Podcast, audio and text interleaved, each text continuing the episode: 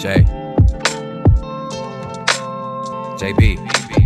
I think I can tell you've been spending some time in the mirror recently. The mirror. And you've stopped misreading your reflection. This is great.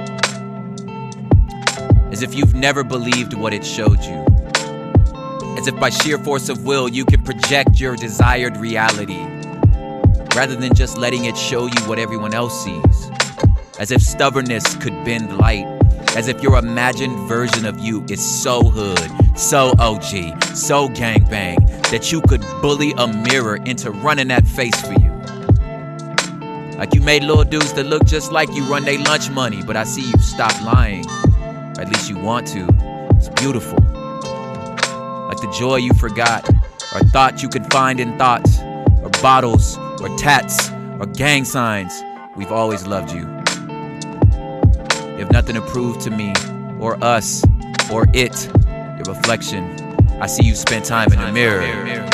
You keep looking forward.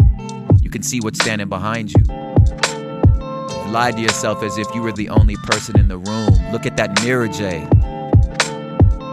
We've been standing behind you the whole time. Whole time. We got you.